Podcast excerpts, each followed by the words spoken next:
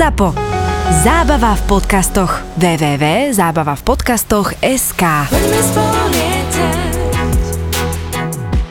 Keď chalani boli takí menší, tak mali sme takého veľkého medveďa a sme ho vyhodili z balkóna a hovorím, toto by bolo dobre na tom našom leteckom dni vyhodiť ho z lietadla medveďa na malom padaku, čo je ten vyťažný padajčik, čo majú teda paragáni, respektíve stabilizačný, nie vyťažný, stabilizačný je väčší. No hovorím, no dobre, ale my nemôžeme porušiť predpis, pretože nemôžeš vyhodiť veci z lietadla. Ministerstvo dopravy žiadosť o povolenie vyhodiť plišového medveďa z lietadla. Ľudia letecká inšpekcia dva týždne to riešila. dostali sme povolenie, dostali, ale samozrejme predtým dotazy telefonáty, kto bude pilot, aké lietadlo, imatrikulačky, dostal som taký veľký šol, len neviem ho nájsť ten papier, povolenie vyhodiť prišiel lietadlo z lietadla toho deň vtedy a vtedy a tak a bolo to už tak, akože sme tie dni mali tak v decembri, ten deň, keď sme to mali celé realizovať, prišla hmla, ráno sme išli na pivo a bolo vybavené. If you would like to take off your seatbelts at this time, please do, and enjoy your flight. Keď som potreboval si nalietať hodín, lebo u toho letectve je najťažšie dostať tých prvých 200 hodín. Keď máš 200 hodín, už potom si kráľ, už môžeš byť obchodný pilot, inštruktor, už môžeš kadečo. No tak ja som chodieval na závody, vždy ťahať vetrony a tak, a keď boli plachtárske závody, tak tá zapli, tak tam sme dosť blázdení a ťahali, to bol taký kolotoč. No a vidíš do nejakého klubka, kde je 30 lietadiel, teraz ako máš cez ne preklesať, alebo zavreš oči a ideš, hotovo, vybavené. Tak. Ide to. Ide to, hej, hej.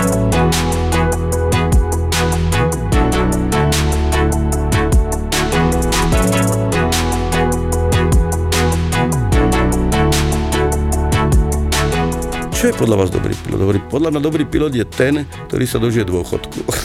Ale tak zase tí, ktorí naozaj sa stane nešťastie, je to len tým, že že sa podcení eh, počasie, podcení sa svoje schopnosti, lebo čo sa týka tých technických vecí, tak ako mne teda tá mašina vysadila, to je čistá náhoda, ktorá sa eh, percentuálne to veľmi malá vec, že z technické veci sa stávajú nehody. Skôr to bolo, že teda ľudia podceňujú počasie. My sme robili štatistiku v SNA, aj teda spolupráci s inšpekciou leteckou, že najviac vlastne tých leteckých, takých vážnejších leteckých nehôd bol, mali piloti od 100 do 200 hodinách na lietaní. Pretože končí výcvik, sa končí okolo tých 40-45 hodín, teraz už musí byť 45, kedy si to bolo menej ešte chvíľočku potom si dávaš pozor, to je asi jak na aute, keď má človek vodičák, máš vodičák, dobre, a teraz ešte chvíľočku si pozeráš a vieš aj, ktorá je červená, ktorá je zelená. A potom už medzi tými 100 a 200 hodinami, kedy vlastne zažiješ kadečo, každý pilot sa musí stratiť, to je jasné, každý pilot musí niečo mať, aby, aby naozaj pochopil, že pozor, pozor, dvihnutý ten prst.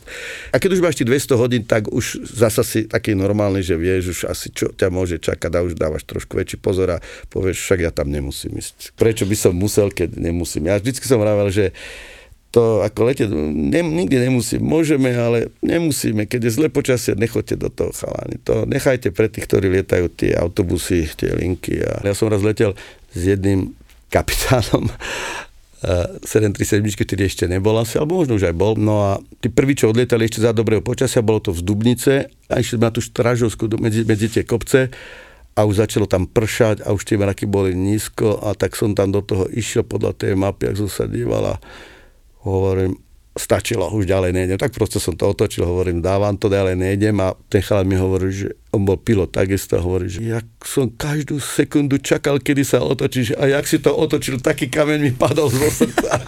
hovorím, tak ale nejdeme sa zabiť, lebo to riskovanie v tom letectve sa nikdy neopláca. Ja som si ešte raz spomenul, my sme mali otvorenú linku Švechat Mošnou Jednu sme mali takú nočnú alebo pobednú, alebo tak už bola tma, viem. A teraz nás ako posádku sme boli dvaja piloti, dve letušky, viezli na Švechat. A ja som pozeral to počasie, hovorím, chlapci, tá Ostrava bude zlá, tu nedáme tam tamto, počasie sa ide kaziť. Ale to objednalo si mesto, vy to musíte odvedieť. Koľko si je cestujúcich? Dvaja. Aha, dobre. Tak musíme, musíme. Ak som sa blížil Ostravu, som vedel, už mi dával počasie, chlapík, hovorím, výborne, hovorím, urobíme ešte jeden vyčkávací holding, ej, jeden obrazec druhý, to nemá zmysel, to počasie sa kazí. Hovorím, poďme mi len pekne do Brna ešte, dokedy sa daj Brne sadnúť, aby sme nemuseli ísť do, aby sme nemuseli ísť do Prahy, lebo Praha je predsa ďalej. Aby mi nepovedali, že som sa nepokusil, hovoril, som tam vyčkával, hovoril ten riadiaci, že to ne, že to sa skôr zhoršuje ako zlepšuje. Tak sadli sme Brne, No a potom sa stalo to, že jeden taxík prišiel pre cestujúcich, pre tých dvoch viezol do Ostravy, druhý taxík pre nás viezol do Bratislavy, lebo my ráno sme nemohli odletieť, lebo sme boli cez normu a ďalší taxík zobral ďalšiu posadku na druhý deň pre tú aterku a zaviezol ho. Hey, good evening, folks. Uh, uh, this is the captain speaking. Welcome on flight uh, 971 to If you would like to take off your seatbelts at this time, please do, and enjoy your flight.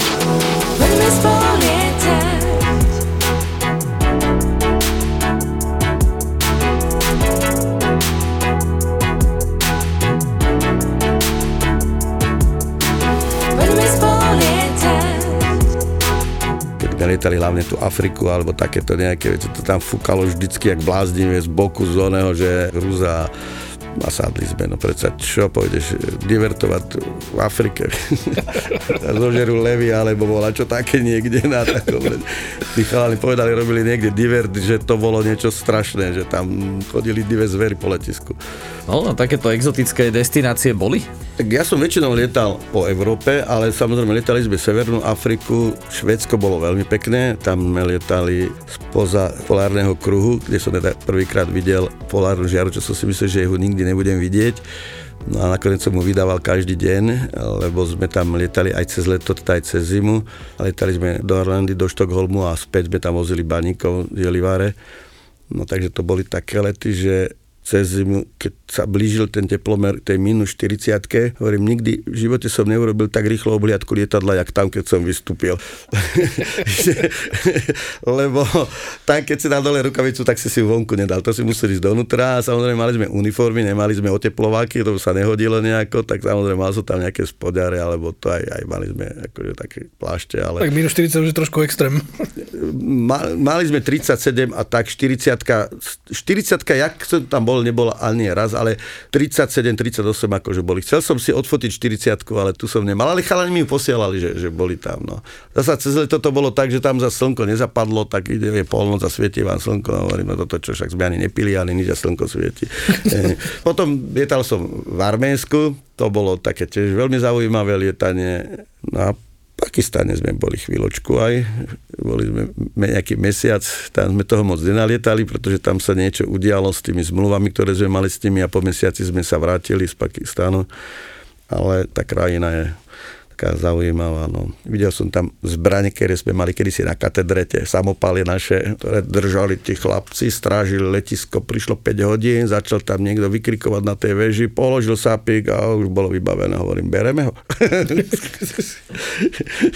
Ale väčšinou, väčšinou sme lietali akože Európu. No. Napríklad v Nemecku, ja som do Nemecka nikdy nechcel ísť lietať, ale sme tam lietali z Nemecka a oni naozaj majú všetko zorganizované a trošku iné je Taliansko, kde teda, lebo keď sme lietali v Nemecku, tak keď sme mali meškanie viac ako 5 minút, sa písalo hlásenie, tak sme sa fakt snažili, aby sme teda, nemohli, nikomu sa nechce písať to, takže Taliansku ako hodina, to není čas, to, len kýval hlavou ten pozmak, do, dobre, už idú cestujúci, kde sú cestujúci, však máme čas limit, aj, už idú, všetko dobré. On the way, on the way, passenger, on the way. Ale z jedným som aj ja vybabral, pekne krásne, sme sa tak večer vracali a už sme boli aj takí hladní a sme také pizzerie vedľa Malpezy sme lietali. Tá pizzeria končila tak nejak večer a my sme sa tak večerného letu vracali a už išiel zavierať a teraz prehovoril na mňa to talian, čo sa zabúchal, že chceme jesť a hovorí, že, že hovoríte taliansky, mi hovoril, si, a hovorím, e pericoloso sport jersey. Teraz chvíľku bolo ticho a vy ste necestovali vlakom, asi neviete, čo to je. To bolo pod oknami napísané. Ja som 5 rokov chodil, 5 rokov som chodil vlakom do Žiliny, tak som vedel všetky tie, to je nevykladajte sa z okien, hej. tak som mu to povedal a on, on tam pozeral na mňa chvíľku, potom sa tak začal smiať a potom sme boli kamarádi. Ako proste donesol nám tú pizzu ven a jasne, že viem taliansky. Je perikolo zo sport jersey, to ma jedine napadlo. Ale tak Taliansku sme mali, my keď sme tam lietali napríklad s tými Embraermi, tak aj, aj nejaké búročky zažili, aj také všelijaké veci. Viem, že raz prišla letuška, otvorila dvere, ale to, to bolo také dosť nešťastné. Sme letali to Bergamo a tam vždycky boli tie búrky, tam tu jara, podvečer to sa tam tak zburkovalo. Videli sme na radare, že sú tam teda dve, že sa to tam blíži, pomaly hovorím, ešte to stihneme, medzi to no nestihli sme, dostali sme sa do tej búrky, ale tam bolo strašne veľa lietadel vo vzduchu. On to tak tam šli ako dirigoval, nechcel a pustiť a tak a potom nadával, že prečo tam ideme. Hovorím, že ak si mi dal tento kurz, nie. No ale sme tam nejako vyčkávali a tak až kým nejaký Nemec tam nepovedal, že zbytok paliva, tak ho pustil na zem, hovorím, no ja nebudem čakať, hovorím, zbytok paliva my máme, vieš, tak sme išli ako druhý a sme teda sadli cez tú búrku, sa pristali sme, otvorila letuška a hovorí, chlapci, nie je tu ani jeden cestujúci, čo by neblil. A že klínery mali čo robiť. Bolo zase aj také, že sme leteli do Košic, v Košicách veľmi zle počasie. Bratislava Košic, tak li, tú linku sme letali veľakrát, nie, takže sme to tam všetko poznali. Chalanov na veži poznám, nie, na, najprv, či hovorí, toto chalani neovletíte, hovorí, tuto máme zle, tak sme sa tam motali, snažili sme sa do tých Košic, hovorí, nebudem sa tu trapiť, Poprad, ideme do Popradu, nie, tak som preťukol. Tak sme pristali po Prade, rolujeme a toto viem ďalej z rozprávania. Vítajte v Košiciach, letuška hovorí, lebo oni tak sedeli vzadu, oni nevideli. Vítajte v Košiciach, toto. On hovorí, že slečna, ale toto nevyzerá na Košice. Naši piloti vedia, kam majú lietať, ne? Otvorila dvere. Že vy, nechcem použiť to slovo, to mi ani neviete povedať. Hovorím, vieš čo, ja som nemal ani času, len vás sme prehodili e, FMS-ku, aby sme išli, hovorím, ja som zabudol. Hovorím, že vyzerám jak taká No, Tak ale vidíš, išla sa za vás byť. ale jo. Nadenka lietala s nami ako vedúca letušiek a tiež sa mi stalo, že som letel do takej nejakej dosť veľkej turbulencie, ale to bolo také, že to sme neme, nemohli vedieť. No, Tak si seatbelty som dal zapal až neskôr, keď bolo a mi hovorí, že Joško, Ocitla zrazu som sa aj s tým vozíkom meter vo vzduchu. Myslela som veľmi na teba, nechci vedieť tie slova, ktoré sa mi predbehli voným, pretože všetka káva, všetko sa vylialo na mňa a kade tade. Vieš, no tak stalo sa, no nestihol som, nevedel som, že do toho letel. To bola nejaká taká čistá turboška, ktorú proste sme do toho vpálili a už bolo neskoro. No a ona bola nejak tak v chvoste, že možno sa to aj tak nejak trošku natiahlo a zrazu hovorí, že bola som meter, tak meter asi nie, lebo však tam, keď bola meter, tak si obúcha hlavu hore, ale bola, v tom, bola vo vzduchu aj s tým vozíkom, tak ja, ja som tým dievčatám nikdy nezávidel tú ich robotu, pretože tí cestujúci niektorí zasa boli šeliaky, však to vieme, ale tak Mali sme tu stevardov a letušky. A Riešili sme práve cestujúcich. Leteli sme Košice a meškali sme hodinu, lebo mašina nedoletela. Čiže bola to taká rotácia, nerozumie, sme tam boli už v Bratislave, hovorím, že budeme meškať. My sme tam mali prespávačku v tých Košiciach. No a teraz došli, je, teraz sme išli okolo toho pultu, tam aj cestujúci boli a tam bol taký vysoký jeden Rus a hovorí, a ty kamandiere to, ale to, ja kamandiere. My meškali. Meškali, hovorím, ja sa omluvám. Хорошо, mi hovorí, my sme tak dobre popili v tej Bratislave. O, Ja som myslel, že mi nadáva. On sa tak tešil, hovorí, no a kaká ekipa, koľko vás tu je? To hovorím, piati sme tu to. 5 rumov, hovorím, ja nemôžem piť, hovorím, ja som v službe, hovorím, "Ide- letíte niekde, hovorím, neletím zajtra, nie rumov, nejaký koňakov dobrý objednal, hovorím, ja nemôžem piť, hovorím, ja, a vy v uniforme nemôžem, vidíš, ukázal som mu pásky, ty pásky, a chytil, a takto mi ich strhol, počúvaj.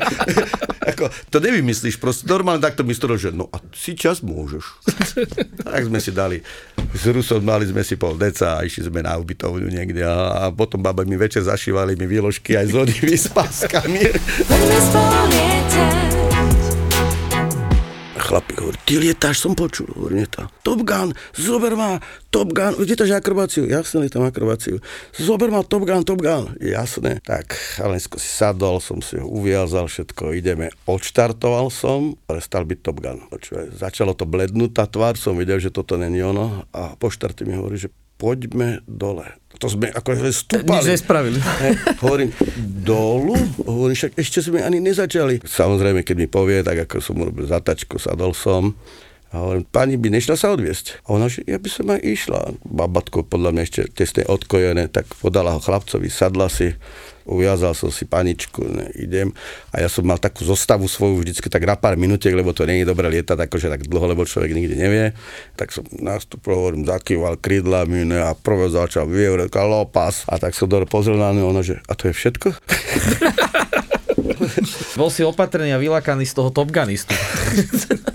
Ale vieš, sme raz išiel na Morave, myslím na lietadle na Morave mal som tam také decka, také nezbedné, tak tam skakali traja vzadu, vyskakovali, že jej, my ideme na výhliadku vylietať. Sme Od, odštartovali a išli sme smerom na mesto a ten ich otec takto sa chytil vedľa mňa bol a hovorí, že nezatáčajme, prosím vás, rovno pristaňme. Fú, hovorím, ale on bol bledý, on sa tak držal, hovorí, toto nie je dobré. Hovorím, a máte pas pri sebe? Tak ja už som akože, samozrejme som už točil zátačku na že prečo pas? No, áno, urobím, ako ste povedali, nebudem zatáčať, nevidíš zatáčať, ja som videl, sa díval, kde si dole, alebo kde, lebo takto my musíme sadnúť v Rakúsku a tam potrebujeme mať pasy, lebo keď letíme teraz na Rakúsku a keď neurobím aspoň malú zatačku, nie, prosím, zatačku, nie. to už sme boli, to sme mali o 180, hovorím, ešte dotočím späť, tak som sa s tým o tých pasov rozprával, rozprával a sme pristali. A to bolo najhoršie, decka, ako však sme mali byť 15 minút a ne 3 minúty, decka revali tam, one. A on chudák, tak mu sa potom sa, mi strašne sa mi omloval, že on nevie, čo sa stalo, že proste dostal taký nejaký šok alebo čo z toho, že on normálne e, bol hotový. A tak a ja som bol rád, že takáto sprostosť prepáčený ma, ma napadla, že teda začal som sa o tom páse baviť a sme sa bavili, bavili o tom báze, tak som sa dol, normálne s nimi. A tie detská, to im bolo tak ľúto, ja by som aj sám ich zobral, ale chodte z letadla, Ale jednu mám ešte jednu krásny zážitok, ľudia boží. Chalanisko s dievčatom si objednali let nad Gabčíkovo paráda, tam človek pomaly môže driemať, keby to mal autopilota, ne, nemusím, ne, oštartujeme, leteli sme. A tak mi hovorí, či sme mohli, ak je, ak je ten kanál Dunajský, hej, tam, tam sú také tie veľké, e, tie veľké svahy. A sme leteli, ja sa tak zrazu tak pozriem, tam niečo sa mi tam nesedelo, tam bolo na, napísané na brehu a tam bolo, že milujem ťa Anička, napísané veľkou plachtami, tam bolo plachtami také, že to boli také trojmetrové, alebo ja som skoro odpadol, ona sa na to dívalo, to devčatko, tam oni boli ako len dvaja v tom lietadle a to bolo tak strašne zlaté, že to si, to doteraz si to pamätám, hej, ja hovorím, že je, toto je také krásne, tak je to tam napísala, proste ona sa tešila.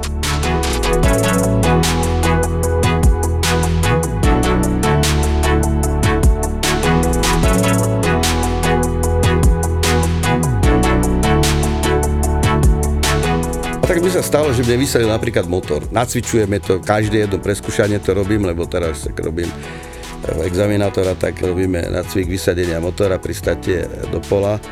Takže zrazu sme sa niekam vracali so žiakom a proste som videl, jak veľký buchod predu, tlak išiel dole a to bolo pár sekúnd. Vrtula zastala a hovorím tomu žiakovi, kam sadneme? Tam dopredu hovorím, nie, nie, nie, lebo to bola 142, tá ide dole a kamen, hovorím, nechaj tak, ja si to zoberiem, lebo však nenechal som žiaka sa dať, keď teraz som tam ja. A presne bol som e, naspojený s Piešťacmi, lebo to bolo pri Vrbovom niekde a hovorím na väžu, hovorím, vysadila motor, sa dáme do pola, on sa pýta teda, že či má vyhlásiť ako určité údobie, núdze, alebo čo hovorím, nie, tu je pekná rola, ja to sem posadím. A keď pristaneme, zavolá mobilom, že sme sadli, hej človek ešte tam povypína tú elektriku pre istotu, nie, tak som pristal tam, vystúpil som, zoberiem mobil, mobil bol na jednu bodku, ja Piešťanskú väžu som nemal nič, ale som si spomenul, mám Bratislavu, tak som volal do Bratislavy na väžu, hovorí, chalni, zavolajte Piešťancovi, že sedíme, že je všetko v poriadku. Aj to motorové lietadlo je chvíľkami vetron. v podstate aj dopravné lietadlo môže byť vetron. Môže byť, môže byť, jasné. My sme chodili na simulátory každého pol roka, No ja som bol s jedným inšpektorom a všetko sme mali odletené na simulátori a hovorí, mi, Čech to bolo, ty si šplachtár. Hovorím, no bývalý, hovorí, no tak se ukáž, či by s tým niečo vedel udelať. A bolo 10 km, hovorí, jeden motor buchol, druhý motor, hovorím, a teraz čo, hovorím, nenahodíš. Hovorím, dobre, ale daj mi dobre počasie. Začalo hranie sa, aj, tak som si pozrel, kde som, videl som najbližšie Mnichov, lebo tie simulátory dneska sú veľmi dobré. Tu neviem, kde sme boli, či sme boli v Amsterdam, alebo kde, ako na simulátore, ale toto boli sme akože blízko, reále sme boli blízko toho letiska, toho Mnichova tak som si urobil presne tie, jak, jak zamlada tie oči s tým vetronom a hovorím podvozok ešte nie, ešte nie a sadol som na drahu normálne, bez mod. Samozrejme musel zapnúť to APUčko, to tam bežalo, aby, aby mi išli posilovače riadenia a všetko ale s Boeingom 737 zhruba z 10 km úplne som sadol a na to som bol strašne ale hrdý. To som bol taký namyslený dva týždne počúvaj, že som, uniforma mi bola malá. v reále potom tí chlapci, čo to posadili, a to bola tuším 767, ten Gimli Glider, čo im zle prepočítali palivo z galónov na kilogramy a, a nejak im to vyschlo vo vzduchu potom. to sú také nešťastia, lebo to je, keď je to v reále, tak je to trošku celé iné, samozrejme. Že... Oni to posadili na nejaké bývalé vojenské nepoužívané letisko, akurát sa tam jazdili ešte nejaké automobilové preteky, takže tí tam zírali vtedy. A sa museli prátať z tej dráhy. Najväčší keď problém... pochopili, že zrazu tam letí. Áno, áno, lebo najväčší problém bol to, že to lietadlo prišlo potichu. Hej?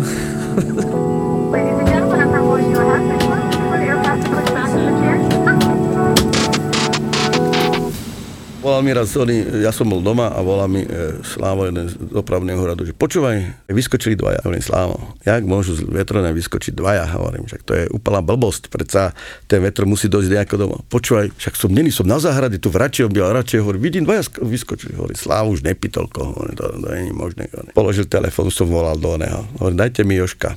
Samozrejme som vedel, že nevyskočil z vetrona, ale vo vlečnej vpredu mal ďalšieho paragána a ten skočil hore. Hovorím, Jožo, počúvaj, ty si tam dal do vlečnej, hovorím, ty chceš prísť o papierem a ty ich zobrať? Hovorím, to jak ty vieš všetko? No, mali sme také. Alebo ma zavolal šéf teda aj aeroklubu, potom už inšpekcie, nemenovaný Joško, hovorí, no prídi na úrad, mám tu treba perličku, som vedel zase niečo niekto vyviedol, vieš, a samozrejme paragány naši na dvojke nalepení, všetci vonku, vieš, vonku na špagátoch a, a, a fotka z toho. A hovorím, ale počúvaj, to je montáž toto, vidíš, naši sú takí dobrí, že už to montáž, jak môžu, predstav si, že by to, jak môžu tí desiatí byť vonku, držať sa lietalo, to je blbosť. No, je to fotomontáž, pozri sa dneska. Oni sú takí dobrí, tí fotografi. Položil ho. Maroš, počúvaj, vy hovada. hovorí, ty zase ako to vieš? Hovorí, jasné, že ste leteli z toho AN2, hovorí, musíte sa ešte dať odfotiť, ešte to aj ukázať kade, komu.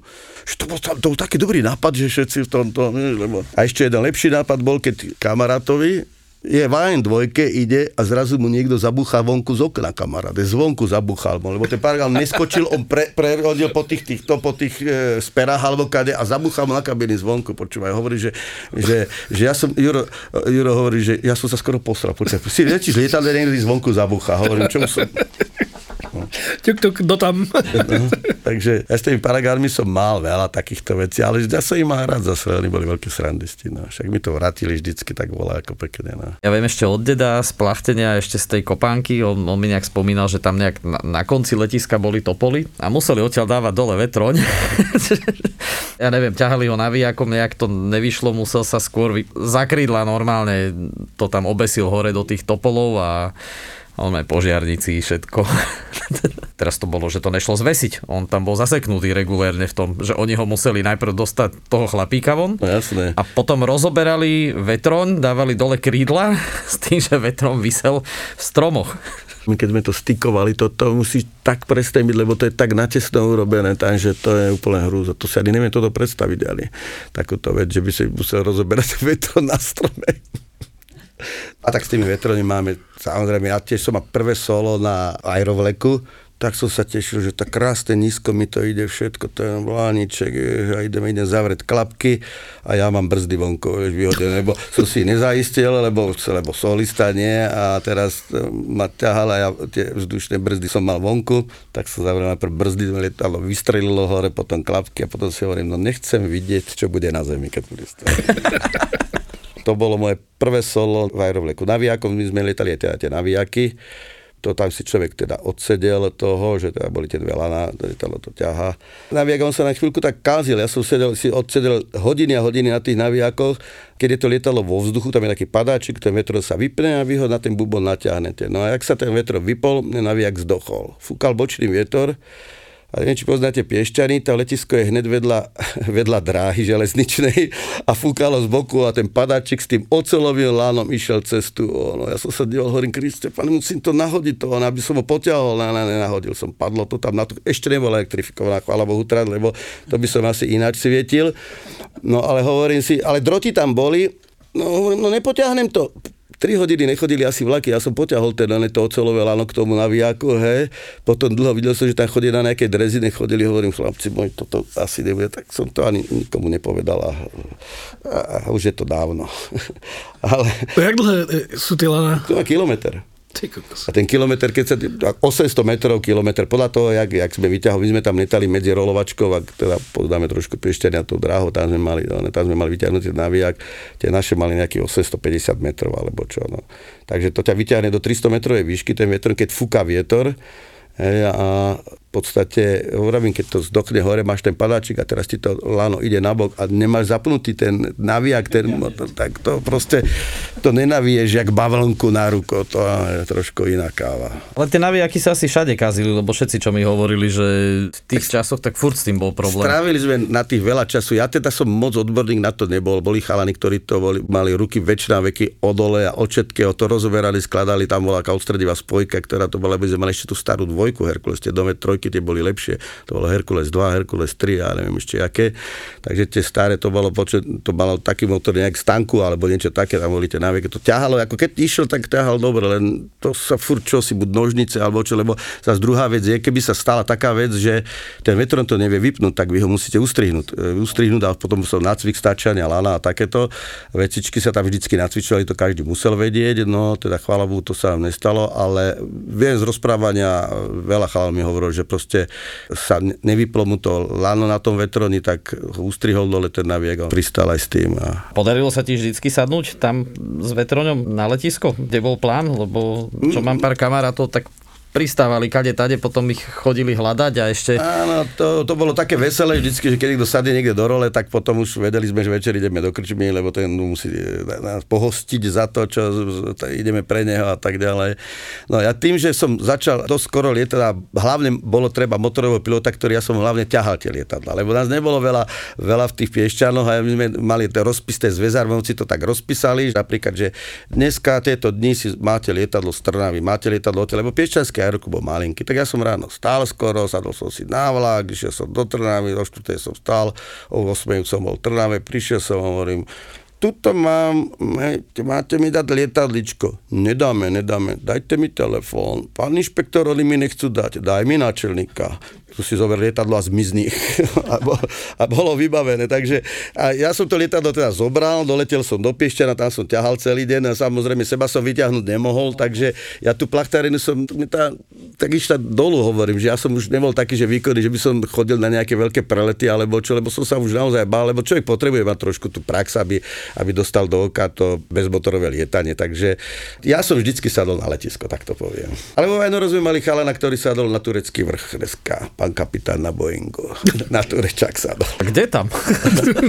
ja som pre neho nešiel vtedy, ale slzy mi išli do očí, alebo povedal, že je všetko v poriadku, že on hovorí, tak toto, z Turečaku ťahať, lebo ten Turečak je vysoko tam, on nemusel nič, on mohol do, dojsť, ale nie, on si tam sadol, ale tak celé okolia najblbšie miesto. Hej. To si ešte predstav, že bola, kedy bola tá doba, keď neboli mobily, kde do rozpráva, niekde si to posadil do pola, teraz prvé, čo si spravil, mohol si hľadať najbližšiu dedinu a tam väčšinou sa išlo do krčmy alebo na poštu a telefonovalo sa.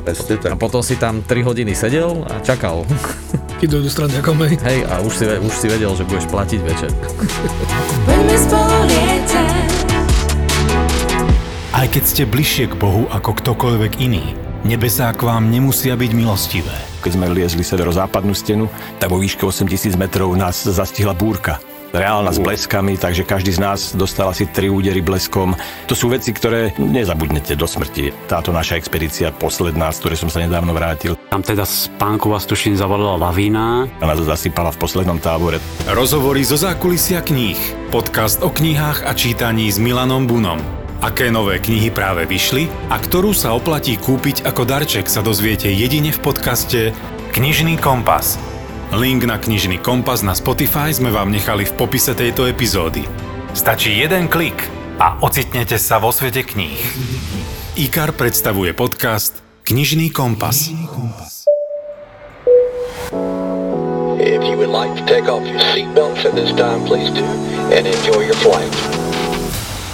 Tomáš tam doviezol toho ona, hej, a volal mi, že poď mi to pomôcť preleteť. Hovoríme, čo ty si nentavý, alebo čo? A vieš, poď, no, tak som došiel, teraz tam lietadiel 100 bolo nachystaných na odlet, hovorím, to mi takto sa to robí, vieš, som mu ukázal, hovorím, jak, keď chceš sa niekde predbenúť, ty nemôžeš sa nadýchnúť a čakať, ty musíš, jak niekto už dohovára skočiť do frekvencií, povedali sme immediately ready for take off a toto a on ti povie, že ale ponáhľate okamžite tak. Hovorím, tak toto by sme čakali ešte hodinu, hovorím, čakali by sme minuli aj palivo, čo sme mali doma, hovorím, nie. Si pamätám, že boli v Moskve raz a strašný rachot tam bol. Lietadiela, potrebovali sme letieť späť a už pýta, e, request pushback, pushback, pushback, sme pýtali to vytlačanie. ani sa neozval z tej veže nám. My už sme išli, už čas nám bežal, všetko, neviem, čo bolo. A hovorím, počkaj, idem ja. Hovorím, razrešíte buxirovku chvastom period. Razrešená, na prvý šup. Hovorí chlapík, vidíš, keby som sa ja ešte lepšie učil. Ale to, to, som sa naučil, toto, že to buxi roku chvastov period, to je vlastne pushback po rusky a ten nám okamžite povolí, ak sme to povedali vonom, keď sme to povedali po rusky. To je tiež nepochopím, ale keď sme si to pýtali angli, česky, tak ani za svet nám to nejak, nejak to nešlo. Mali také zvláštne, on hovorí, že check your fair, alebo niečo, že aby sme čekli podvozok, vieš, asi hovorí, Krište, čo sa deje a potom mi chlapík čelete sa hovorí, že to oni sa tak akože, že či máme vonku podvozok. to na finále, na veži normálne, že potom, potom ty až povie, že teda pristáte povolené, že, že čeknite si podvozok. Hovorím, že ja tu mám toľko pipačov, to by mi to, to by tu hučalo tak, že, že by som s tým ani nesadol, keď som mal podvozok zatiahnutý. Však tí chalani, čo tu sadli, čo tu boli uh, na tom leteckom dni s tými 35-kami, s tými jakmi, alebo čo to tu bola. Ten Sú 27 alebo, alebo sučka to boli, hej, hej, hej. A sadol, ja som mal tedy aj vysielačku, že som to počúval. Hovorí, četvrti bez koles, sadol bez oného. A potom som sa ich pýtal, hovorím, chalani, vy tam nemáte oné, že všetko vyrabovali kvôli tomu, aby to bolo ľahké.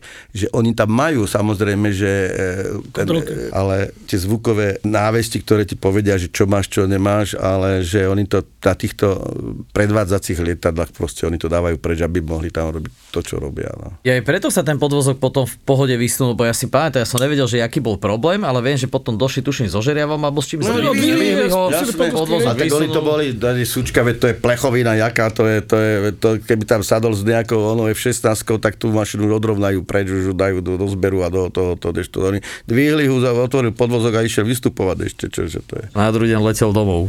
Čo chceš, ešte 29 a MIG bola postavená na to, že to dopola, tuším, dokáže sa dať normálne na trávu. On si vie ešte dokonca z, z motorov nasávanie do motora, on si ho vie prehodiť, že tuším iba z hora nasávanie, nie spredu, aby nenasával bordel. Však trnavské letisko bolo ono má v podstate málo 3 km a ono bolo, ako čo som tiež sa dozvedel, že to bolo ako náhradné letisko v prípade nejakého konfliktu pre vojenské lietadlá, akože premigy tam mali byť. Ako, a to má 3 km tá, tá dráha a v podstate teraz využívajú tam len ten 1 km, ten v strede, ale to dokola celé, to je v podstate, to bolo akože záložné letisko.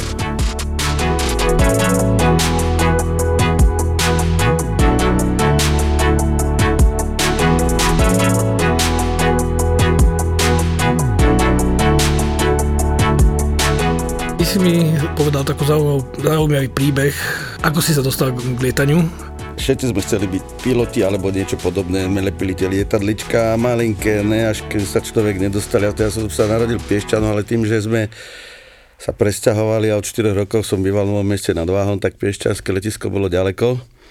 Ale k tomu lietaniu vlastne za to môžu baby. To je ako klasika, ako za všetko zlo no alebo dobro teraz, neviem ako to nazvať. No a keď som bol na gymnáziu, tak som mal, tak sme došli prváčky, to som bol možno druhák, alebo tak nejako, asi došli prváčky, strašne pekné devčenci a bolo tam jedna veľmi pekná baba to bola naozaj. A s kamarátom sme teda nevedeli, že kto, tak sme sa tak nejak rozhodli, že som to ja vyhral, tak som mohol doprovádzať zo, zo školy na stanicu, lebo bývala pri Piešťanoch a raz som ju teda presvedčil, aby sme išli do cukrárne, sali do cukrárne a už nám musíš domov, lebo môj brat, lebo čo ti tvoj brat? Môj brat lieta.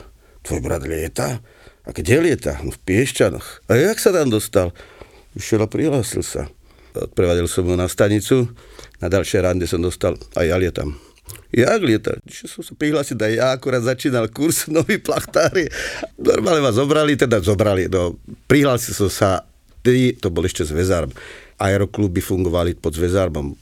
Zväzarm bol vlastne zväz pre spoluprácu s armádou, kedy to lieta nemalo veľké výhody, lebo vlastne tá armáda veľmi pomáhala e, týmto aeroklubom, už či už strojmi a vlastne ako keby to bola taká nejaká záloha alebo niečo také, na čo sa c- mali cvičiť budúci piloti, alebo teda neviem, či to mala byť nejaká domobrana alebo niečo podobné, ale proste zväzarm bol zväzarm, ktorý bol zväz pre spoluprácu armádov a tam vlastne sme začínali lietať my. V zväzarme bolo všetko možné, lebo zväzarm som si pozeral, lebo môj dedo tam, tam tiež bol on lietal ešte na vetroňoch v, v Trnave, ale na starom letisku, na, na Kopánke na ešte, Kopánke. keď bolo. No.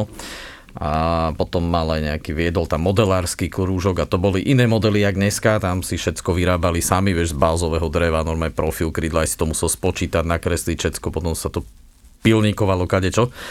A, a zväzár, jak som si to hodil do internetu, tak to, to bolo v celku zaujímavé, že ono to združovalo nielen pilotov, tam boli radioamatéri, tam boli modelári, tam bolo, tam bolo všetko možné, čo si vieš v podstate vymysleť, združoval zväzár. Áno, lebo v podstate e, ten zväzár v 50 rokoch vlastne bol zaregistrovaný, respektíve on sa mal registrovať v 50 rokoch ako Slovenský národný aeroklub, ale to schválenie neprišlo e, z tých vyšších orgánov, ale nejak 52-53 v tých rokoch sa vlastne bol aeroklub Zväzármu vlastne bol a vlastne tým pádom bol ako taký Zväzárm, no a ja teda tých 70 rokoch som, takto som sa dostal, že som nastúpil do toho Zväzármu netušiac, čo všetko ma čaká a čo to teda celé to lietanie je, lebo naozaj som sa hral s modelmi a človek čítal tie knižky o tých stíhačoch v tom rafe a tak a všetci sme chceli byť stíhači, lenže čo Spitfire už nevyrábali, no tak akože čo teraz, na čo pôjdeme, tak sme išli teda, tak som sa prihlásil na tie vetrone, no a na nakoniec som sa stretol aj s bratom tej mojej priateľky, potom bola chvíľku moja priateľka, áno, a ten mi dal veľmi také rozumy, že ako čo ďalej a ja som potom eh, po Gimply išiel do Žiliny, do školy. Jeden z tých rozmov bol, že nechaj moju sestru na pokoji. ne, on hovoril tiež, lebo ja som malý, on hovoril, že ale počúvaj, ty si malý pre tú moju sestru. ale to bolo tak, že my sme robili nejaké, eh, tú teóriu sme robili v Piešťanoch, akože eh, tie záverečné testy, ja som hovoril, že túto otázku máte zle, alebo máš zle, neviem, som týkal, alebo vykal on sa tak pozera, že jak zle, ale on si ju zle opísal, lebo však on už bol pán pilot, lebo už lietal motorové lietadla, určite mal možno aj 20 hodín alebo koľko lietaných, takže a on hovorí, počúvaj, ty nechodíš náhodou z mojou, alebo neopaluješ moju sestru, hovorím, hej, no ty si nejaký malý na ňu, no ale tak, akože pohode. Tak sme sa potom dali dokopy, sme sa kamarátili, aj dlho sme boli potom, keď som išiel aj na primačky do Žilín, tak som spal na internátoch a tak sme veľa vecí vďačím jemu, čo mi teda povedal do, do toho, aby som sa dostal teda k tomu letectvu takému, tomu motorovému, lebo tú plachtarinu ja som už lietal, hoci zväzar, ako to lietanie predchádzalo, každému lietaniu prechádzala tzv. previerka. To bolo to nešťastie v toho zväzarme, že vlastne ja keď som došiel, ja som pol alebo tri štvrté roka čakal, kým som nedostal bumášku, že teda som preverený, že nepoznám nikoho z zahraničí, neviem ani kde ten zapadie, na ktorú stranu, ani proste odtiaľ nefúka, keď fúka vietor, ja sa tam ani nedívam a takéto všetky veci. Dostali sme e, razítko a vtedy sme mohli lietať. To už sme mali za sebou teóriu, to už som o lietadlách vedel všetko, lebo som ich vedel skladať, rozložiť, už som ich umýval a tak chodila.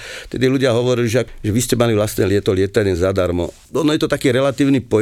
Je pravda, že naši dlho nevedeli, že lietať nevedeli, tak som to tajil trošičku, že som jeden mesiac si nekúpil lísky na obedy v družine a zaplatil som členské. A keď som to členské zaplatil, tak som celý rok lietal. Koľko som chcel. Takže áno, to bolo lacné, ale zase na druhej strane ten čas, ktorý sme tomu venovali, ale zase na druhej strane to bolo tak, že to nebol len čas, boli to aj kamarádi. Bolo to také, že, lebo však tak vznikali tie aerokluby, že to bola skupina nadšencov, ktorí chceli lietať, alebo ktorí sa združovali okolo toho letectva, tak tak to bolo vlastne aj tých zezarmov, že keď bola letová hodina, alebo teda letový deň, tak človek ráno došiel a odišiel po vždycky. Takže ten čas a boli dni, keď sa bavíme o bezmotorovom lietaní, že človek odlietal dva štarty a bol rád a najviac sa mohli odlietať 8 štartov a to už som bol king, keď som mal 8 štartov. To sa každý raz nezadarilo.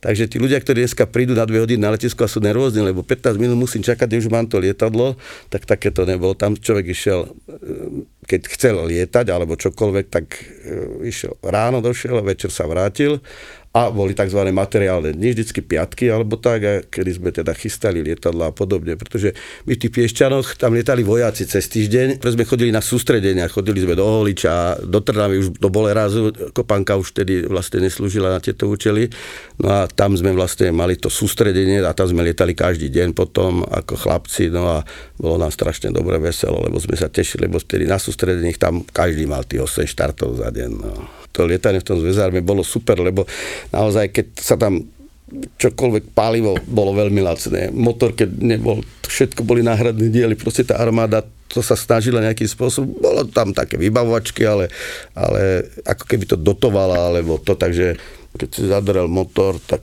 si na druhý deň mal druhý. Aby som to tak povedal. No.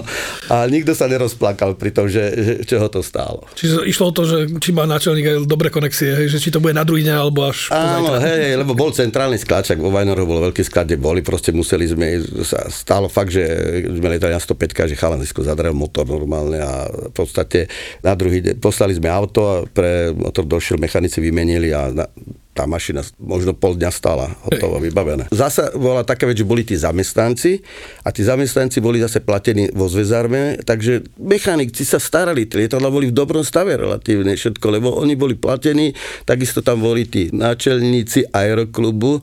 Ja som si teraz som sa usmial, som si spomenul, lebo môj najmladší syn má v rodnom liste, že povolanie otca, že náčelník. lebo, lebo ja som potom, ako som teda skončil školu, išiel som robiť do Bratislavy, čo teda do Bratislavy som si povedal, že nikdy nepôjdem, lebo som tu robil diplomku na letisku a som povedal, ja do Bratislavy nikdy nepôjdem. Môj kamarát, ktorý bol z Bratislavy, ten povedal, že on by z Bratislavy nikdy neodišiel, ja som Lavák, Bratislava a tak, tak on išiel po škole do Popradu a ja do Bratislavy, hotovo, býval som na letisko na tom internáte tam 5 rokov, no a, a tak to bolo. No. Ty si odkedy bol náčelník? Takto, do Vajneru som chodil lietavať ešte pred revolúciou, lebo sme školili všetkých bráncov a takýchto ľudí, že sme tak chodili a ja tým, že vlastne ja som, keď som skončil školu, Vysokú školu dopravnú v Žiline, hej, odbor prevádzka ekonomika leteckej dopravy. Vtedy nebol ešte pilotný smer, uh-huh. ale my sme normálne mali tam výcvik, dokonca sme mali zápočty z lietania, to znamená, že ty si musel odlietať, príklad poviem, 40 hodín, aby si dostal zápočet. Neplatil si za to samozrejme nič, ale musel si odlietať. A boli chalapci, ktorí proste mali s tým problémy, a sa stávalo na letisku, že když som išiel si odlietal som si svoje 2-3 hodinky, alebo sme sa zapisovali, bol tam dozorný mechanik a keď už keď tam nebol dozorný inštruktor, sme boli piloti vlastne vtedy, hej, tak letal tento a tento pán. Za chvíľečku som išiel z doma, napísal som si iné meno a toto čo má byť, mi hovorí ten mechanik. Tak je na kombajne, pracuje, tak ja som si zalietal za neho, to vybavené, ale započty, muselo sa to odletieť, takže, takže tak bolo, no to úplne iná doba bola samozrejme, no to neboli tam rády, aby sme niekedy lietali bez rady, lebo to mali len vyvolené lietadla tie, tieto. Takže ja som býval vlastne v Bratislave. Na inštruktora som si urobil v 83. roku spolu s Cepelkom, teda s obchodným pilotom No a vlastne som chodil takto, že keď som bol vlastne býval v Bratislave, tak som chodil do aeroklubu. Samozrejme, prvé, čo, prvé kroky mi išiel do aeroklubu do Vajnor. Vajnor boli jedno z najväčších aeroklubov vôbec na Slovensku. Tých ľudí som tam spoznal. Každý ma síce odhovára, že to sú tí Bratislava. To, to, to, to, to tam nebudú. Ty si taký ten sedlak, vidlak, spiešťan, rozumieš? No kde ty tu môžeš v Bratislave? Čo ty tu môžeš? Ale tak samozrejme, že to sú všetko rečičky. Veľa, veľa, veľa kamarátov som tam mal, než teda sa udiala aj teda tá revolúcia. Pred revolúciou tam bol bývalý vojak, no a potom sa tam robilo nejaké výberové konanie, alebo čo tak, keď som tam som sa prihlásil No a potom nastalo to obdobie, keď som sa stal teda, nebol to náčelník, ale každý mal ten zvyk, že náčelník, náčelník sa hovoril, preto má aj teda môj senátor povolanie oca náčelník. Bol to vedúci tej prevádzky, či som vlastne sa stal zamestnaný, bol som zamestnaný, no a bolo to teda hneď tesne po revolúcii, že som, že som nastúpil a vlastne som sa stal môžem povedať, šéfom najväčšieho aeroklubu na Slovensku a ako nebolo to jednoduché, lebo som bol relatívne mladý chalanisko, boli tam páni, páni piloti ostrelaní, ktorí tam boli majstri sveta, no a ja... Tým, Takže že... ťa nebrali ani vážne, hej? Ale ako museli, lebo e, vieš, ja som, tým, že som bol inštruktor a stál som sa, toto chodil som na, na, na nejaké závody ešte predtým, ja ma strašne bavila navigácia, tak som chodil na navigačné závody, mal som svoju mašinu pridelenú, mal som na nej hodiny a tak, tak ja som si aj dosť hodín relatívne nalietal, lebo lietanie ma bavilo. No a stal som sa inšpekt inšpektorom. A tým, že si inšpektor, tak si musel preskúšavať, vieš. A keď si sadneš do lietadla so starým pánom a on vie, že tento zasranta ide preskúšať, vie, že mu to trvalo, trhalo, akože, jak sa povedal, ale s tým sa nedalo nič robiť, takže niektorí museli byť aj moji kamarádi, ale tak nakoniec sme zistili, že si nebudeme robiť zle a tak a ja v podstate prišla tá doba, ktorú som teraz som chcel povedať, že neviem, to možno málo kto môže povedať, že ja som sa nevedel dočkať rána, aby som mohol ísť do práce. Ja som tú robotu tak mal rád, že ja som sa už, už aby bolo ráno, aby som mohol ísť do práce. Vo Vajnoro sme mali tri odbory, motorový, plachtársky, paragánsky a tú plachtáriu som potom lietal čím ďalej menej, lebo som sa venoval viacej motorárine. No samozrejme, stala sa aj taká vec, že nejak nechtiac, že teda keď som chcel byť kamarátom s parašutistami, tak mám aj niekoľko zoskokov, asi okolo 14, čo berem ako za, nechápem to doteraz, ako sa to stalo, lebo ja som si vždycky hovoril, tá mašina nehorí, prečo by som mal z toho skákať, to je taká hrúza vždycky, ale my keď sme potom letovo s tými paragánmi si sadli niekde, môžem povedať, na pivo, alebo tak, e, mali sme tam tak, taký bufetik nejaký, tak vždycky ma po nejakom druhom pive presvedčili, že počúvaj, a zajtra si s nami neskočíš, jasné, skočím, som bol silný a ráno ide sa nami hovorí, nie, nie, to som ja nemohol povedať takú vec. Navliekli ma do toho, dali mi ten padák, ide s nami. No a ja som ich väčšinou vyhadzoval teda z tej AN2, lebo teda som lietal tie motorové, tak ja som ich vyhadzoval, tak som vedel, čo sú to za strašné zvery. No ale tak som si s nimi skočil, bol som s nimi dokonca aj na nejaký, z nejakých 4 kilometrov, to bolo zasa, e, som letel, bol v Kunoviciach, pre nejaké lietadlo nebolo hotové, naši chalín tam skákali, a hovorím Lado, že poďte s nami skočiť hore zo, zo 400 desiny. Z jakých? Zo 4 km. Hovorím, si sa zbláznil. Vy dám na niečo to šijete. Ne, ne, ne, neboj sa. My ťa nepustíme. Rozumie. Tak vyskočili. Nepust, samozrejme, že ma pustili, natáčali to, videli, aký som bledý, zelený. Počúvaj, a, a, ale tak keď už ma obliekli do tej kombinézy, dali mi to krídlo, ten panák, tak už som si povedal, tak jo, tak to skúsim. Akorát ešte si pamätám vtedy na jednu vec, ktorú mi hovoril, že neťahaj za ten kolik silno, keď budeš vo vzduchu. Posere sa hovorím, ja, tak som tam bol, poobzeral som sa, už som mal padák otvorený, lebo tá najkrajšia vec, keď padáš dole, naozaj tam už som strach nemal. A keď som vyskočil z lietadla, to už nie, len predtým som si vždy hovoril, že do čoho som sa to dal namočiť. Takže ak už som letel dole, dobre, otvoril som si padák hovorím, no a nemám ťahať tie šnúry, no tak to vyskúšame. Ak som potiahol tú šnúru, to krydlo urobilo zátačku takú 90 tuto. Je pravda, že keby som nemal stiahnutý ten zadok, asi by som sa tam aj potentoval. Ale ako, tedy som si povedal, bože, ty musíš tiež každú sprosto skúsiť. No, ale tak pekné to bolo. No, mám zážitok teda aj na tých padákoch, mám tam zo pár zoskokov, takže ale to máš vždy tak, e, napríklad... Vieš, Nerob to, že? Napríklad inštruktori ťa poučujú, že nerobte si svojky na prvom sole, hej. Bim, všetci do jedného majú fotky na Facebooku, vieš. To máme také slovenské, čo ti povedia, že nerob to, tak to je, tak že ale musím skú... to, áno, nevyskúšam však... krídle, možno som mal prvýkrát, alebo druhýkrát to krídlo, my sme skákali s tými gulatými, lebo to boli bezpečné. Oni tam chalani vždy dávajte sarpy, alebo ak sa to volalo, že keby si to náhodou otvoril, tak ti to otvorí samé. Len, len v podstate to už bola taká hamba, lebo to si to musel vždycky, mne ešte hovorili, vždycky, že počúvaj, e, napočítaj, neviem dokoľko a potom ho otvoríš. Hovorím, ty si sa zbláznil, ja vyskočím po trochu, už neviem dokoľko som rátal, nie? Tak akože to, to, ako s týmto nám na necho, tak ale potom mi dávali na ruku výškomer to bol v pohode, lebo oni mali výškomery, tí paragáni, také, tak povedal, povedz mi v koľkých metroch, ja som išiel, som sa pozrel na ruku, ešte mám chvíľku čas, ešte teraz otvorím.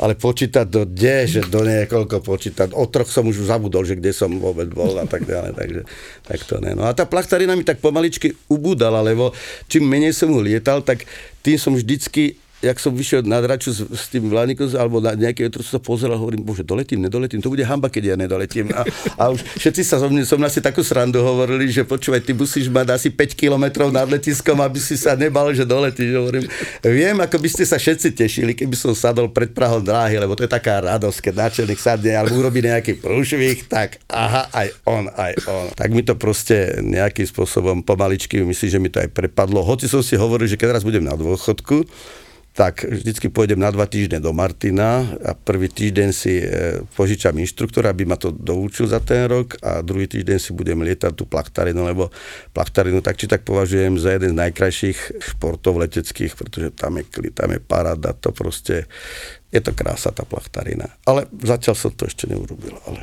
možno niekedy. Mám na teba jednu výzvu, keď začneš lietať zase plachtarinu, používaj vysielačku. to je dosť rozšírený, by som povedal, zlozvyk, že, no, že no, plachtári majú... Oni sú, oni sú inde na... Áno, ja viem, ja presne viem, lebo koľkokrát, keď idem s niekým, že toto, čo je v tom vzduchu, no dneska je sobota, lietajú plachtári to vieme, čo mali na raňajky, na obed doma keru frajerku, kto s kým, kto kde bol, čo budú robiť večer a čo budú robiť budúci rok, kde pôjdu na dovolenky. Všetko do rady. Ja, ja, chvála Bohu, teraz sa tie frekvencie trošku urobili, že sa zmenili, lebo, no. lebo ešte donedávna boli 4 frekvencie vlastne, čiže to znamená, ja som vedel, čo komplet Martinčania, hoci som nevedel, ktorý je ktorý, ale podľa hlasu som vedel, čo kto robí, s kým chodí a tak ďalej. No, lebo sme mali tú istú frekvenciu, čo Martin v Bratislave vo Vajnorách. No ale teraz už teda tie frekvencie sú trošku zmenené, takže už, už je to iné. No ale aj tak je to také. Aj ľudia teraz už nehovoria podaktori nič. Veď to je ten najväčší problém, že plachtári v poslednej dobe, aj mne sa to stalo vlastne pri výcviku v Bolerázi, keď sme lietali, že hlásiš finále na 32 a zrazu blánik proste ťa pretne. Z ničoho nič. Akože, a toto sa stáva dosť často. Dokonca sa mi to stalo aj v priestore. Som to bolo niekde mysl, pri Nitre. Hlásim sa, bol som aj naladený na Infe, takisto som bol naladený, mal som na odposluchu Nitru, potom som sa prehodil, hlásil som polohu a zrazu proste zase vetroň, kúsok odo mňa. A nič, proste ako naladené ja 1, 2, 3, 4, 5. oni majú hruzu v očiach niektorí, teda, ktorí sú tam takto berem tak trošku, že aha, tak preto nič nehovorí. Niekto hovorí preto, že potrebuje hovoriť, tak tej plachtári sú plachtári. No, to, Ale že no, oni majú nejakú spoločnú frekvenciu? Že sa do, dohodnú vždycky, že na, No na, áno, je, keď idú niekedy, niekde robia prelety, akože idú kamaráti, tak si dajú, dajú si frekvenciu nejakú, na ktorej idú. A tam, tam je aspoň pokoj, že človek je. Ale oni, tým pádom, že oni majú vysielačky, ktoré nemajú dva kanály, že si nemôžu dať iný odpostup, väčšinou to vetrone, tak majú tieto nové, modernejšie, myslím, že už to môžu mať, tak on on, keď je na tej frekvencii inej, tak on proste nerozpráva na tú Jasne. frekvenciu, kde by mal byť. A aspoň v atz by si mohli preladiť. Áno, no len on musí vedieť, čo to je. Po prvé to atz a po druhé vedieť, že kde to, kde to je. Po druhé, on nejak ti povie tú výšku, lebo ešte tie staré vetroliny majú to v metroch ten výškomer. Vieš, on sa na to pozrie a povie mi, že on má 800 metrov. Teraz ty to musíš prerátať na fity, teraz nevieš, či to má nastavené na more, alebo či to má nastavené na, na letisko, alebo na čo, no tak to je také. No. Ale ale teda títo moderní chalani, čo lietajú, aj čo sú závodníci, tak oni to už všetko myslím, že majú vymakané, takže tam není problém. No.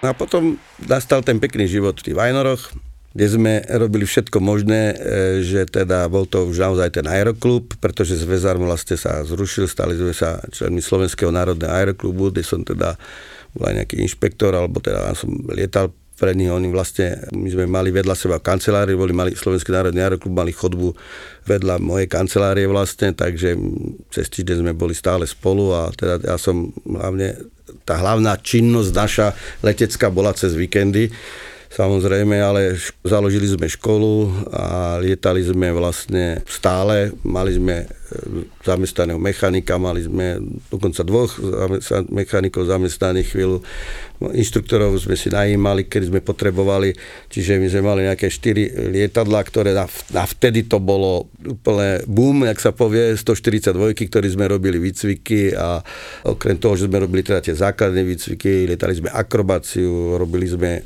skupinové lety, nácvik skupinových letov, a keď už som nevedel, čo, čo od radosti robiť, tak sme vymysleli akciu, že treba, že 100 lietadiel nad Gabčíkovom, nad Gabčíkovom, ktorý kvôli počasu nám nedoleteli Čechy, tak ich tam bolo, boli sme tam nejaký 86. naraz sme leteli a to bola akože naozaj veľká príprava, alebo sme teda leteli s nejakými skupinami, sme leteli so skupinovým niekoľkým lietali sme leteli do Chorvátska, kde sme teda tiež ako skúšali si, aby sme vedeli aj trošku nejakú cudzú reč a v podstate e, sme fungovali v tých Vajnoroch a teda až, až dokedy teda to letisko Vajnorské sa nezrušilo, lebo pozemky, že vraj sa museli nejako vymeniť, lebo pozemky teda nepatrili aeroklubu ani slovenskému patrili štátu, a štát to potreboval nejakým spôsobom vymeniť, predať, alebo čo to už je jedno. Už, už sa, nepodarilo sa nám to letisko zachrániť, hoci sme orodovali veľmi, chceli sme tam aspoň jednu dráhu nechať a tak, ale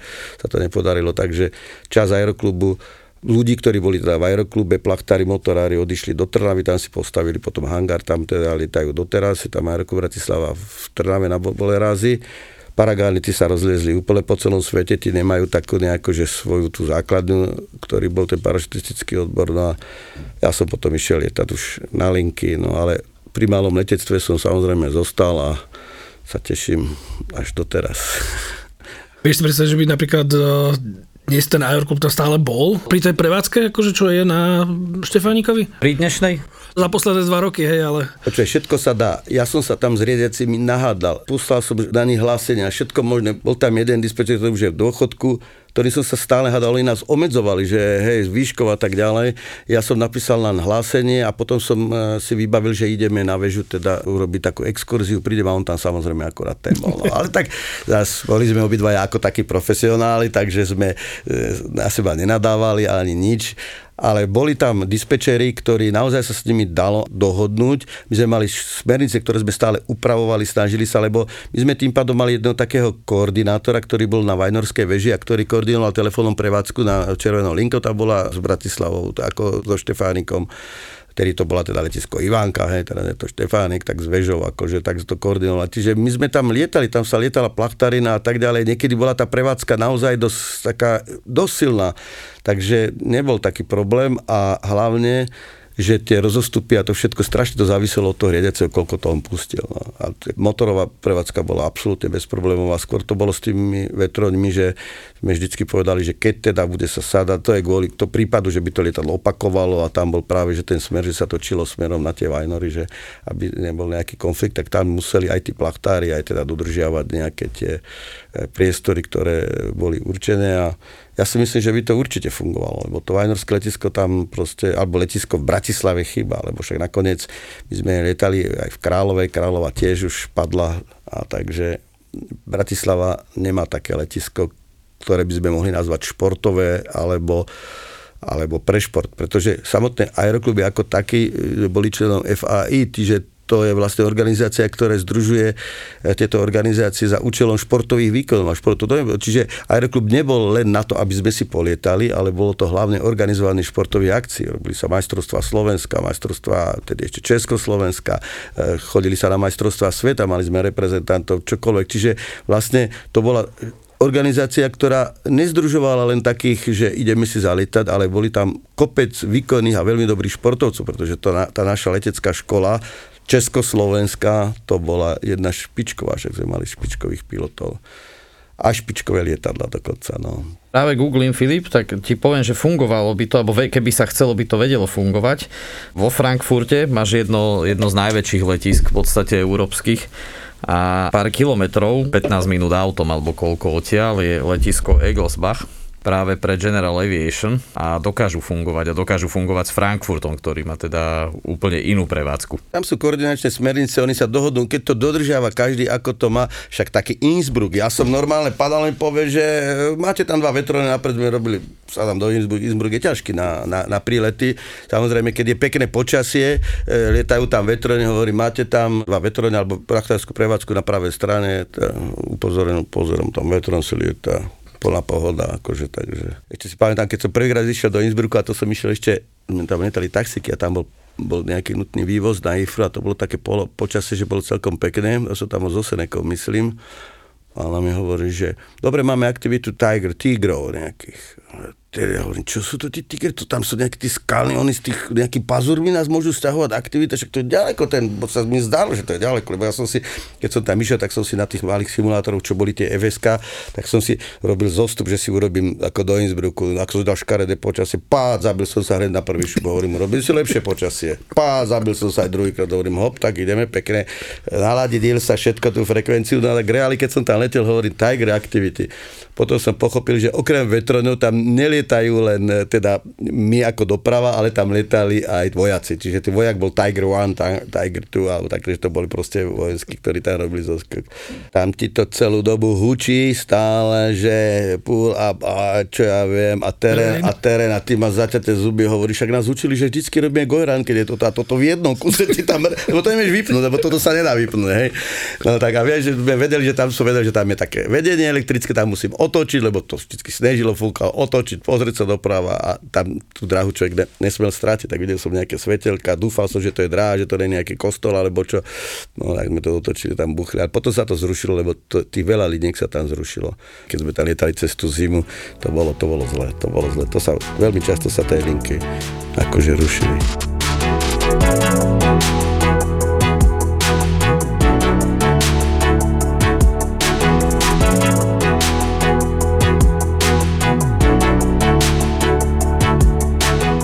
Sme chvíľku aj vystupovali ako aeroklub, mali sme takú trojku veľmi peknú, urobenú takú zostavu, že sme sa tak nejak roz... Nelietali sme takú skupinu, jak leteli očovskí bačevia, že teda nelietali to spolu, ale my sme to leteli, takže sme boli také, roz... že sme sa v jednom bode stretávali, rozlety a také, také veci sme robili, že vždycky sa to nejako stretlo a tie prelety boli také, sa mi zdali byť zaujímavejšie. Ja som to nakreslil, keď som bol raz niekde na dovolenke, chytil ma taký amok, že teda urobím takúto skupinu nejakú No a keď som bol vo Škoši sa pozrieť na letecký deň, som nechápal, ako to oni robia s hudbou. Ja som to chcel, aby sme to aj my robili akože s hudbou, len furt mi to nešla dokopy tá koordinácia tej hudby, vysielačky a to v tom lietadle, aby, aby, aby to bolo. No.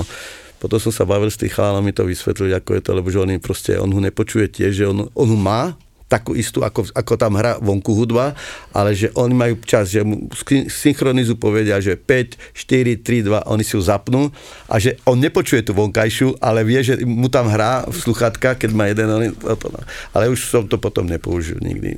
Že sme tu vo Vajnoroch, sme to skúšali raz, také škaredé počasie bola. Furt sme sa nevedeli stretnúť v jednom bode a to je také, ono sa to zdá, že to je jednoduché, len keď ti fúka vietor, tak každý ten parameter tej zatačky a to všetkého máš inak, aby sme sa traja stretli a to bolo ešte jeden let na chrbáte a tak a neviem, že už, už asi 4 krát sme to robili chalani, že už nejdeme, už karne, hovorí chalani, ešte raz to dajme, lebo však toto vyzerá strašne, však ideme vystupovať. A tí dvaja sa dohodli, ja som ich podlietaval, oni iš takto proti sebe, ja som ich podlietaval. Vždycky hovorím, vy budete držať 50 metrov, akože, aby som ja mal čas pod ním a hovorili, vtedy si povedali, že na sereme Joška tak išli počúvaj, hádam takých 15 metroch a ja som ich musel podleteť, lebo ja som išiel sko- ja som mal nahúčaný nejakých 270 alebo koľko rozumieš a tie kolesa, ja už som trávu lízal kamarát, hovorím, ja ich zabijem tých dvoch, lebo to nemôže nadleť, alebo čo sme to hovorili. Dobre, skončíme. Vrtalo sa kosotrávnik, hej?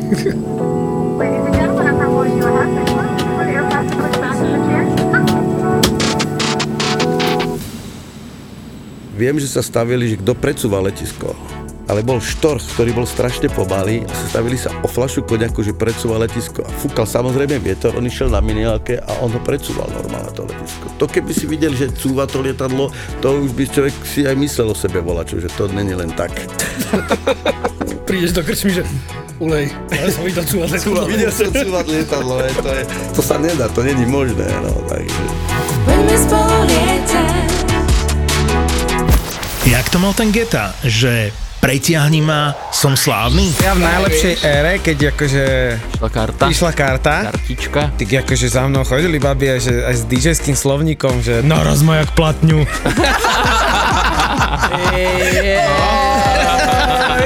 sa ešte to, to, to je legendárna storička, no. Miro, EKG Eker a Milan Lieskovský, top DJ, ktorým v tomto podcaste ale nebude stačiť. Chcem vidieť vaše ruky! Ani je tu niekto! Strašne chcem. nazvali sme to, že ja do... som v neho, úžase. že do druhej nohy sme to nazvali. No, tak. Ďalší podcast. Vyskúšaj panvicu. Ja som sa teraz dozvedel pred ani nie pol rokom, že čo je PMS. Ty si taký rovno... ženský Boris. Panvica. To je podcast produkcií ZAPO.